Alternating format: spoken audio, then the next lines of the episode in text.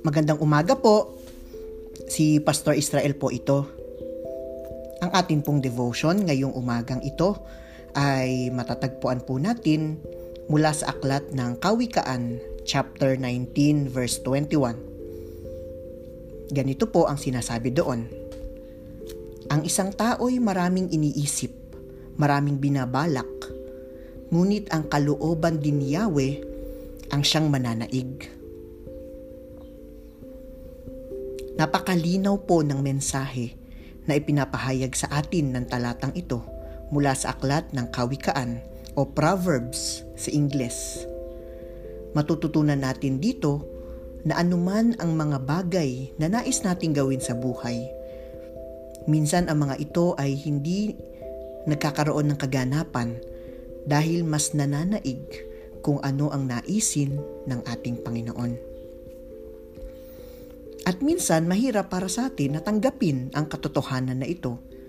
Mas gusto sana natin na mangyari kung ano yung gusto natin o yung ninanais natin. Ngunit dito ay matututunan natin na ang mas malawak na plano ng ating Panginoon minsan ay hindi naaayon sa ating gusto.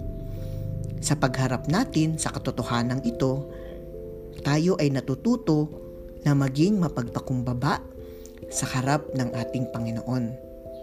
At tayo ay makikiisa sa kanyang mga adhikain at sa kanyang misyon. Isang napakagandang pagkakataon po na magkaroon ng bahagi sa malawak na plano ng ating dakilang Diyos.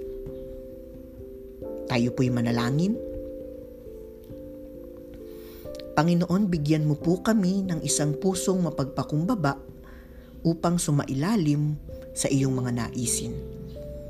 Isang pusong mapagpakumbaba na handang makiisa sa iyong plano para sa iyong buong sangnilikha.